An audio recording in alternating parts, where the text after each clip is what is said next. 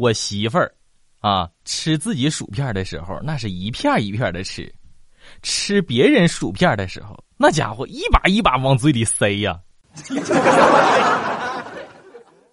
说，生命的“生”这个反义词是什么？啊，一般人呢都会想到死，但是吃货跟你们想的就不一样，人家想的是啥？人家想的是熟。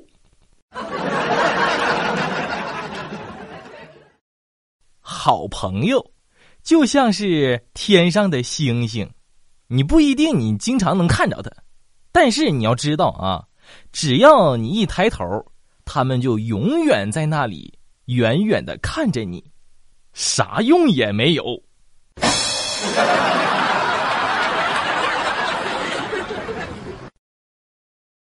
刚才我跟我媳妇儿说，我说你不用管我，你管我干啥呀？我媳妇儿说：“你放屁！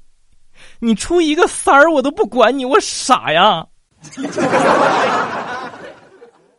给大家安利一个，就是能够快速的找到当地景点的好办法啊！你要是打的的话，你问师傅，你说你们这哪儿好玩啊？啊？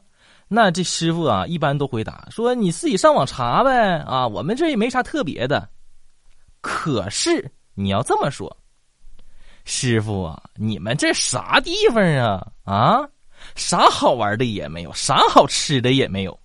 这个时候，这师傅马上就不乐意了，分分钟说：“那是你不会玩我告诉你，哪哪哪好玩，哪哪哪好吃。”然后巴拉巴拉给你推荐一大堆当地好玩的和好吃的。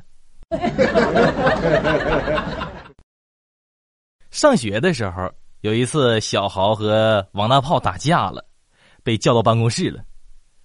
小豪就说：“老师，是王大炮先打的我。”老师就说：“小豪，一个巴掌拍不响，你肯定也打他了。”小豪这时候没说话，一巴掌打在老师的脸上，说：“老师。”想吗？